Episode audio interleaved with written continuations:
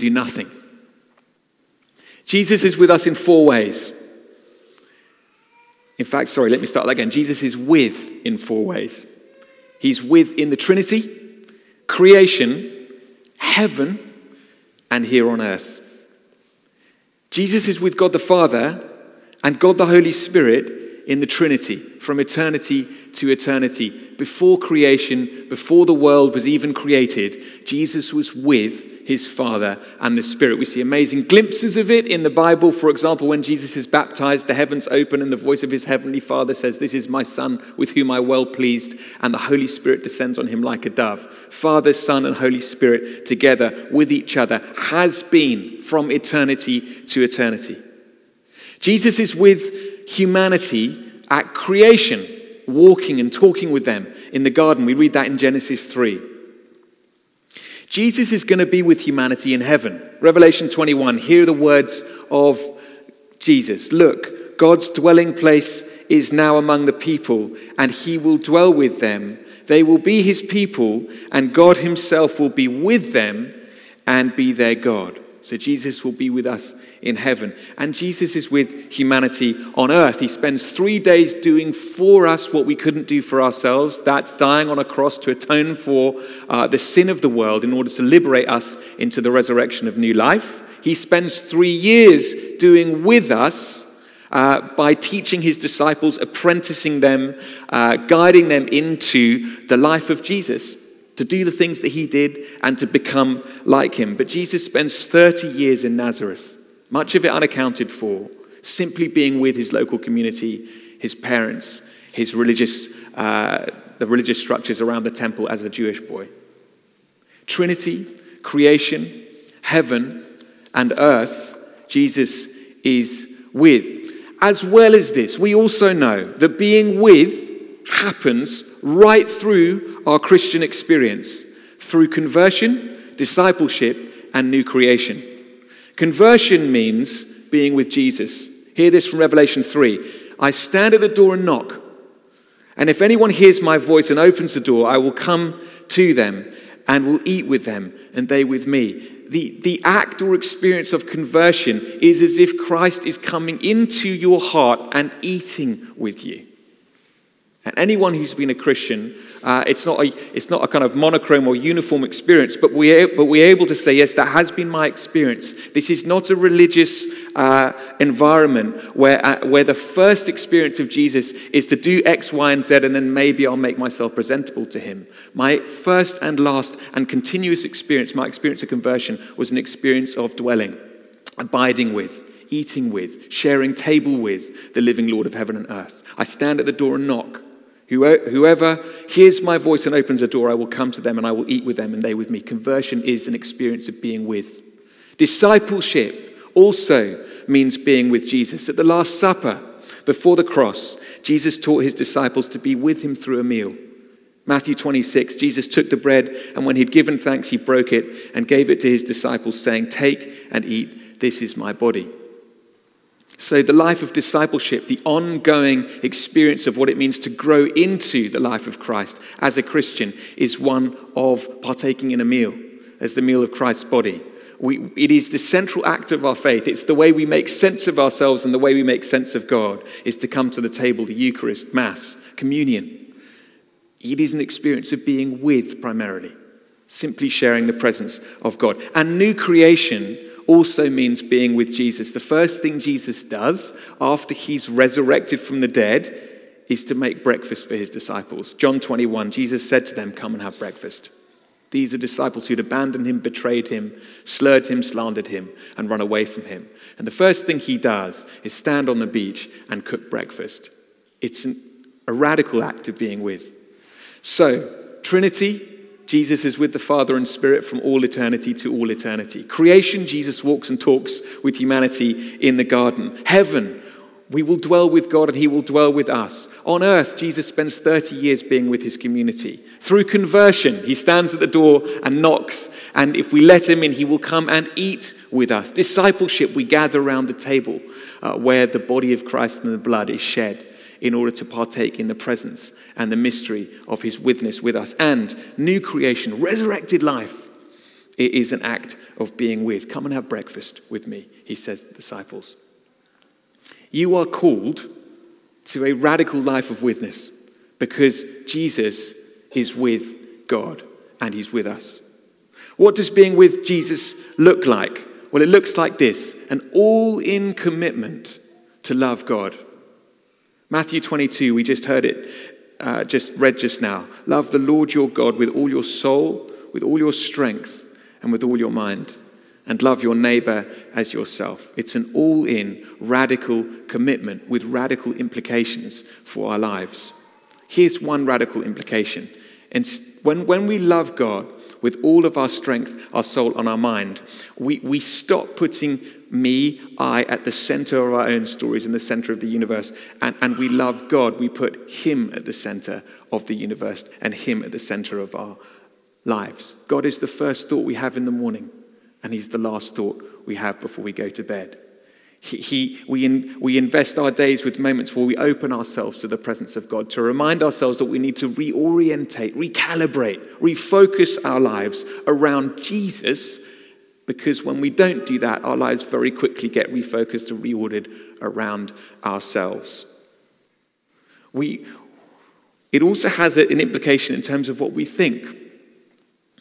What I think about various things, or what my opinion is. These, these are all important things, but, but our first point of contact and our, our, our objective stake in the ground is the Bible. We move from a position where we say, well, what does culture permit me to say about the Bible? And what does, what does that permit me to say about God? What are the parameters and boundaries of language and thought and speech? And then, at best, it aligns with what the Bible says. At second best, there's a tension there. And at worst, often, there are some direct contradictions. When we're with God and we love Him with all our heart, our mind, and our strength, we have to start from a position where we say, I'm going to read culture through the lens of Christ. I'm going to live my life orientated around Jesus and not the other way around. Colossians 1 Jesus is the image of the invisible God. And that means that when we come to Christ, we get a perspective or a, or a lens through which we can approach uh, not just our lives, but the life of the world. Does that mean we get it right all the time? Absolutely not. Does it mean that Christians all have to land on the right of the political spectrum or the left, of the political spectrum or in the middle of the political spectrum? No, there are Christians of good faith on all sides of the political aisle. I'm not standing up advocating here for a, for a particular kind of human politics. But I am saying if you don't start with God and you don't have a, a radical commitment to the Bible, very quickly you end up being pulled to the left or the right, often in much more extreme ways than Jesus would be calling us to. Being with is a radical commitment to love the Lord your God with all the strength and all your mind and all your might.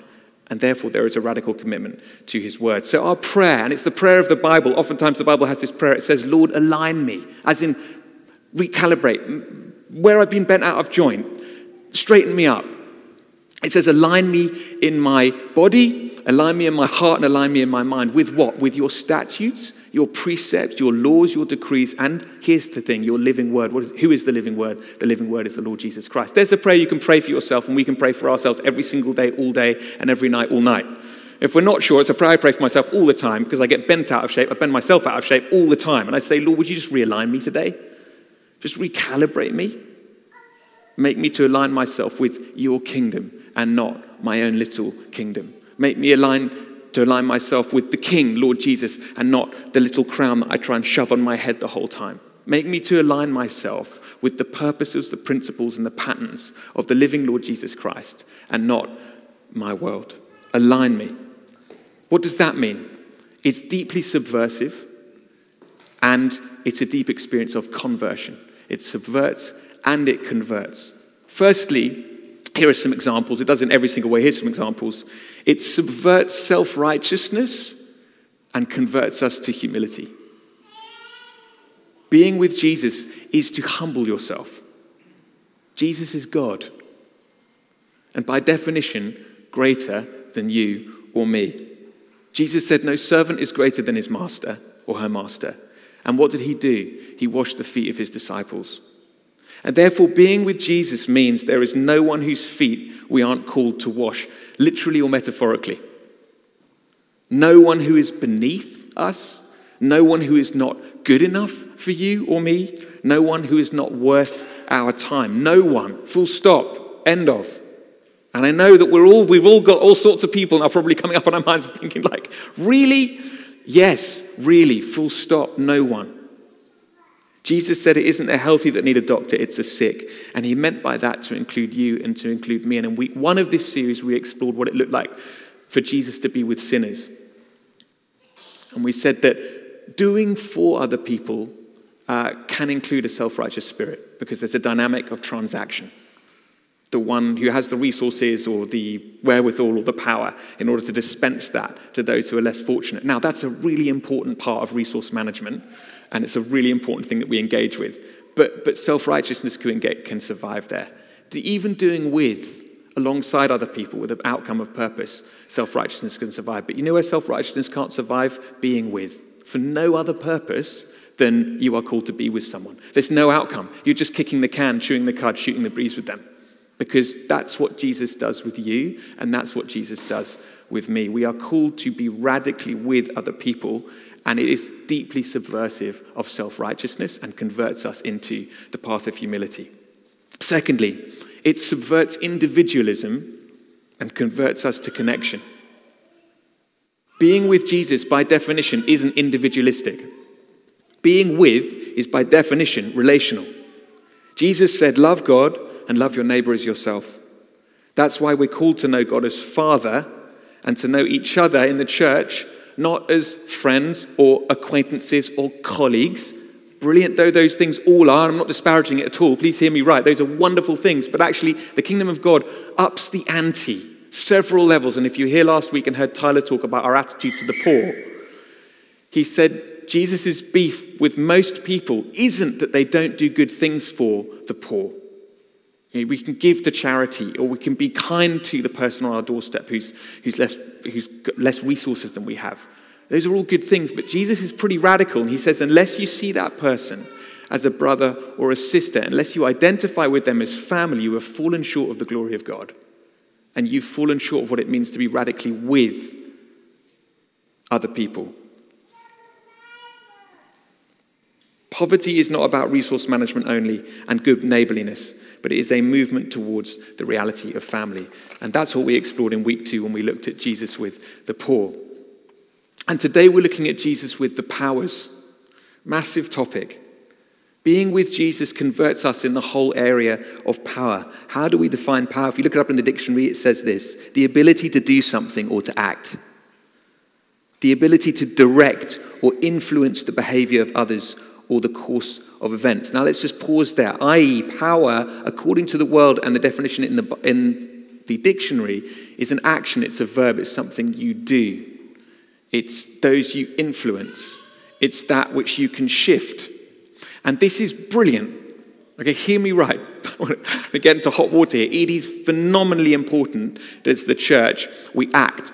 Again, last week I thought it was a brilliant point around sadak, the Hebrew word, meaning righteousness on the one hand, that is our commitment to private devotion, prayer, uh, spending time with God, and justice on the other hand. That we move between the two things and don't see them as binary or polar opposites of two different spheres, that they are connected in one and the same way. So I just want to say the photograph of Edie yesterday. Many people won't have seen it, but there was, she's one of the youngest members of our congregation, and she was on the climate march yesterday in central London carrying a placard that said, I like frozen, uh, not melted, brackets, please. Which is one of the best posters I've ever seen. And there she was acting. Uh, when, when Joe Davies sets up um, I'm, sorry to sort of name things. I'm actually going off script here, but I'm going to do it. When Joe Davies sets up Cook Together, uh, or, or, or, has responded to the recent series on creation care by setting up a two week fast over COP26 uh, that, and inviting the whole church to come into it, that is absolutely brilliant. When Naomi Graham at KXC is going to set up a Growing Hope clinic to work with kids with additional needs in our community, that is brilliant news. When we responded to the uh, COVID crisis by establishing a food bank here with KXC, that was brilliant. It was a wonderful joy and a privilege to be able to respond in that way. When we were able to refer people to the High Food Bank at St Mary's Hornsey Rise, that is brilliant. Action is absolutely brilliant. We can go on and on and on and on and on. But Here's what I also want to say, and it's an and at the same time as, not either or. Please hear me on this. Okay, so action good. But here's what we want to say Jesus also acts. He goes into the temple and upends the money changes. So, with the climate or racial justice or the growing disparity between the rich and the poor, this is a quote I heard recently to say we are now uh, living through an age where the gap between the rich and the poor is growing in every country of the world, and that is the first time in human history that it's happened. Or vaccine equity. It is essential that the church engages with and acts in these areas.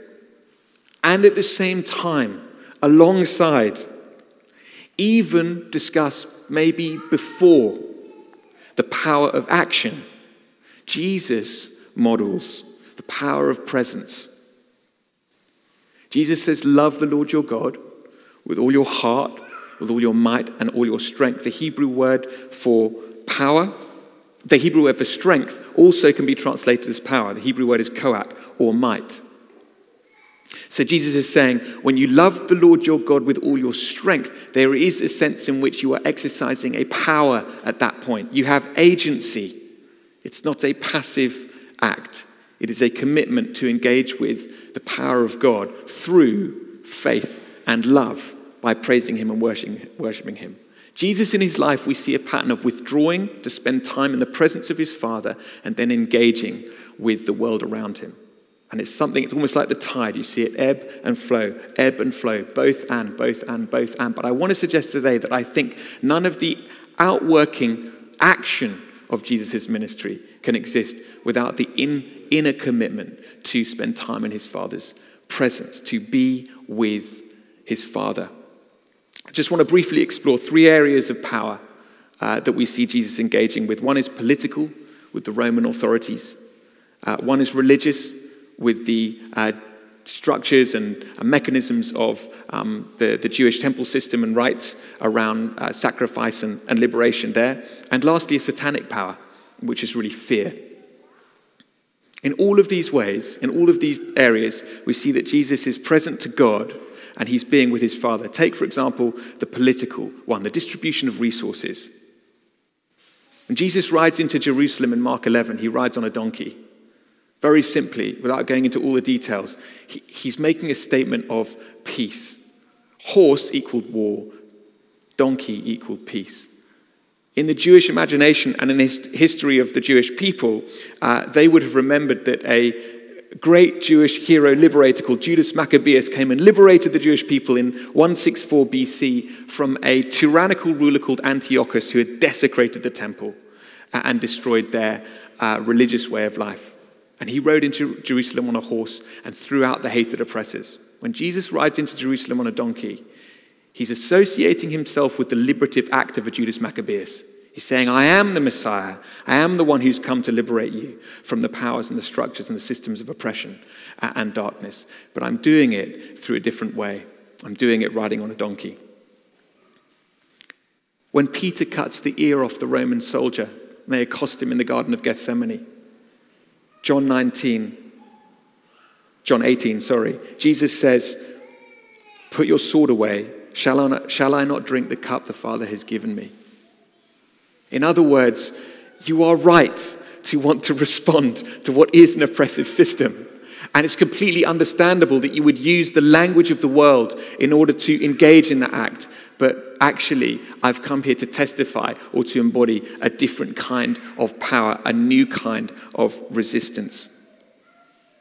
In John 19, when Jesus stands before the Roman procurator, that is a very powerful person in the Roman uh, province, Pilate, and Pilate says to him, Where do you come from? He asked Jesus. And Jesus gave him no answer. Verse 10 Pilate, confused, says, Do you refuse to speak to me? Just think what's happening here at the moment. He's essentially saying, I'm the Roman procurator. I have the power to let you out of this situation.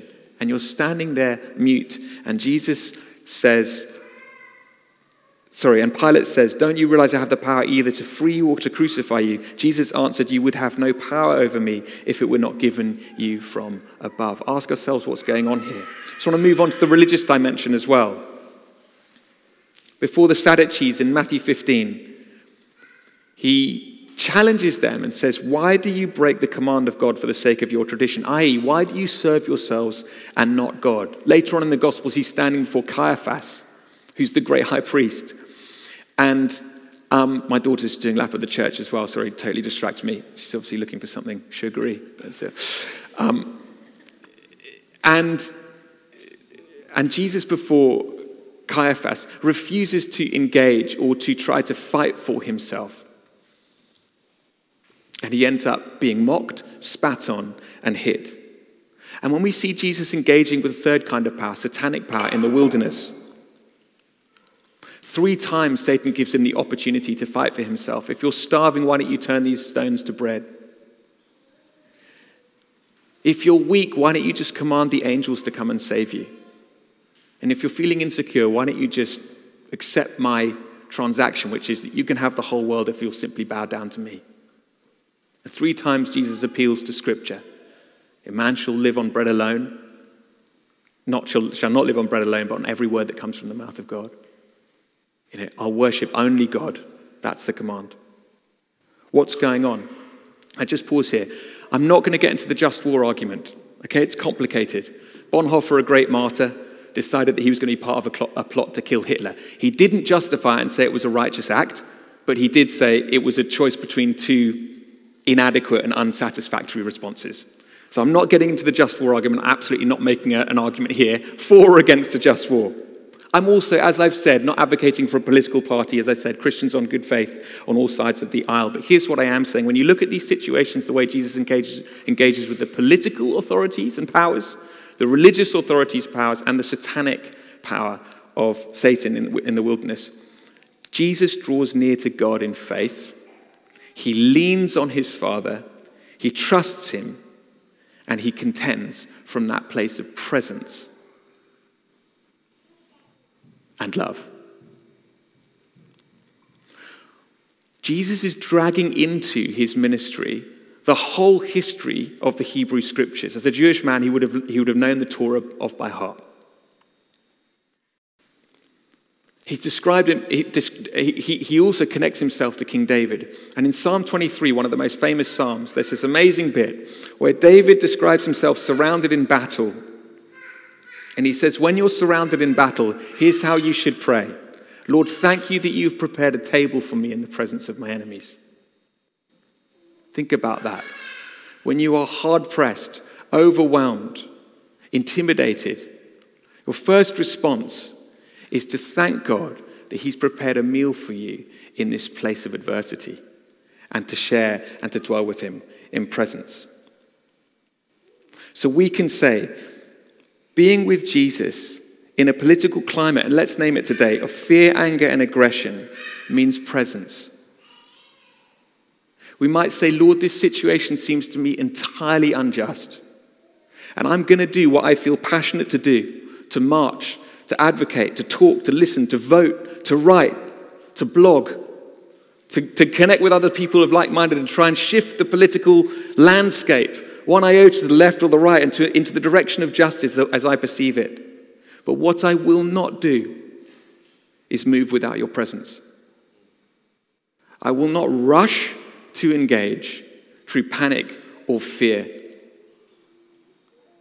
I will remind myself that from eternity to eternity, you're with your Father. At creation, you're with humanity. In heaven, we will be with you. On earth, you are with us. When I was converted, you came and ate with me. As I'm discipled by you, I come back time and time again to be with you at your table. And as I learn what it means to be a daughter or a son in the new creation, I'm reminded time again of what it means to be with you. And in the face of the powers, whether they be political powers, religious powers, or satanic powers in the modern world, I will engage, I will act, I will contend, but I will do so always, only, and ever from a place of presence. So as I land, I just want to send some challenges. It hasn't been the funniest talk. Not that my talks are very funny but I was trying to think of some places I could line up, and I couldn't. So here are some challenges. Number one, wake up. I'm talking to myself as much as you. Wake up. I've said it before, I'll say it again. We are living in a meaning making, storytelling age. And we are living in cloud cuckoo land if we think that you can survive as a Christian and engage with a very activist generation without spending time with God, with Jesus. This isn't a beat yourself over the head, and I don't want everyone to leave, leave the church thinking, oh my goodness, I'm like, can't fit it in, and I'm just, oh, another thing to do. I'm not saying that, but I am saying if we're called to love the Lord our God with all our heart, our strength, and our mind, we have to prioritize and take seriously being with Jesus. And that does look like hard work sometimes. It's not something that just falls into your lap. How is Jesus the first thought that we have in the morning? Love Jane Williams, Rowan Williams' amazing wife, who said every morning she swings her legs out of bed and says, Thank you, Lord, that this is the day that you have made. I will rejoice in it. That's it. Done. How long does that take? Five seconds. It might be that you can give more time in the morning or less. But what, what are we doing to say, Lord, I am available to you today. I want to be with you today as you are with me. I'm going to contend for that place of presence, even in all the acting and doing that I do today. What's the last thing that I'm looking at or listening to or talking about before I fall asleep? If it's YouTube, it's not good enough. If it's the news, it's not good enough. It has to be something to do with the presence of Christ. Literally have to be reading the Bible, but it could be calling to mind an aspect of his nature or just saying, Lord, thank you for the day. I give you the evening. We need to have a no excuses attitude to discipleship. And that means loving the Lord our God with all our strength and all our might. It means spending time with Him every single day, as many times as we possibly can. Secondly, we're living in an individual age. And that extends to the religious practices and spirituality. And sometimes I would even say, you know, in the church as well. That just as my politics or just as my preferences or just as, just as all these other things orientate around my life, so does Jesus. Jesus is somewhere out there within the orbit. And, and I go to him when I need him, and I, I listen to him when it's convenient. But, but really, the idea of Jesus being central in my life is, is not a lived reality.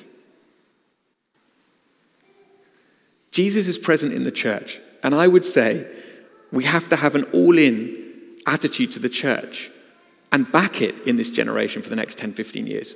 I'm not just talking about the Anglican church. I love the Anglican church. I've joined the Anglican church. It should be clear to all. I'm talking about the capital C church of God. Um, it's not a time to dial out of church. The next 10, 15, 20 years might be tough. They might not be tough. Who knows? Certainly, no one knows. It's going to be an uncertain or insecure time. But unless we are taking the church seriously and we are committing to the church, we are cutting ourselves off from the main vehicle through which God wants to restore, redeem, and renew us. He's not really into individual spirituality. And what by that I mean, God doesn't call us all to go to our own little spiritual gyms at home and try to become as buff as we possibly can or as good looking as we possibly can. That's the opposite of Christianity. It's not a test. We don't all come charging into church and think, who's the shiniest spiritual person here? We come into the community of sinners. We come into the community of the sick. We come into the community of said, I need a doctor. I need help. And that is the way at the heart of it, as we spend time with God and time with each other, that extraordinary things can happen. Transformation occurs. Being with each other. And lastly, I would just say, in a political and religious age where there's very little grace and lots of loud voices and a lot of anger, we need to stay unbelievably close to Jesus. We do need to speak, there will be time to speak. We do need to figure out in fear and trembling and using all the resources of our intelligence and our, our, communities to work out where I stand on this issue or that issue. That's an important part of what's going to mean to navigate the next season, certainly in the West. But unless we're staying close enough to Jesus to feel his breath on our neck, we're in all sorts of trouble. But if we do stay close to him, we walk in step with Him by the Spirit.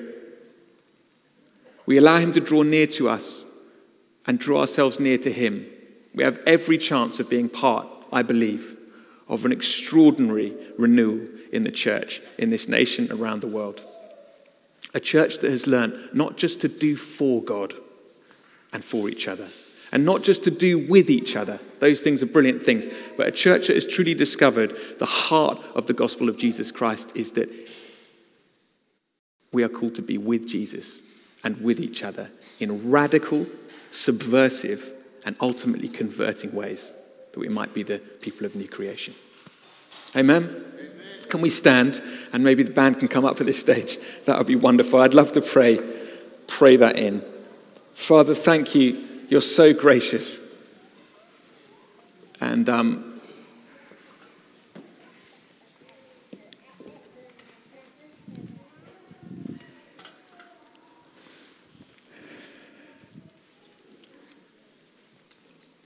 Holy Spirit, would you come? Would you come, Holy Spirit, and do in us what we can't do for ourselves? Any words that were unhelpful, possibly even untrue, not quite hitting the mark, I pray they'd fall away by your grace. But, but the words, Lord, that for each of us have hit carry some weight. Would you would you pour the rain of your Spirit on them and water them like seeds and grow them in us? Holy Spirit, would you come?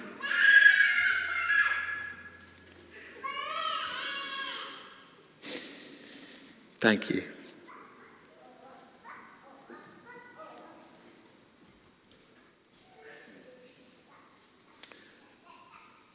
I want to pray that we'll wake up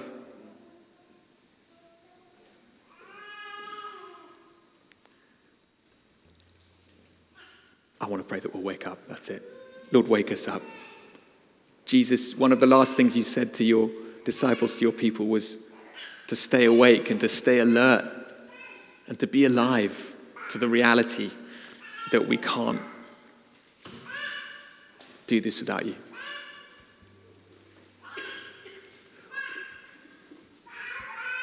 Where we've tried to go it alone, we're sorry where we've tried to prove to you, Lord, that we're strong enough to carry the weight of your call, we're so sorry. Where we've neglected first things, we're sorry. Come and teach us. Holy Spirit, would you be merciful and pour your grace upon us this morning and make us to be a community that truly knows what it means to be with Jesus and in Him to be with each other and with the world.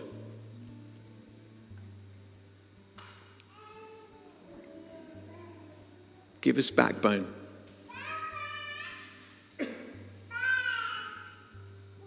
Make us to know what it means to wake up with you. And last thing before we fall asleep, for you to be our last thought. To be creative and imaginative about times in the day we can remind ourselves that you're with us. And Lord, build your church. Energize your church.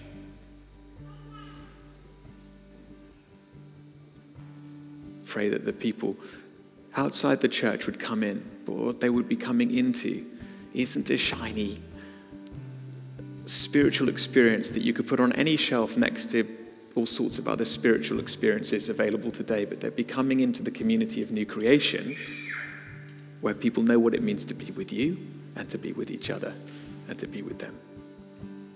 Build your church. Fill us with your spirit, Lord. Amen.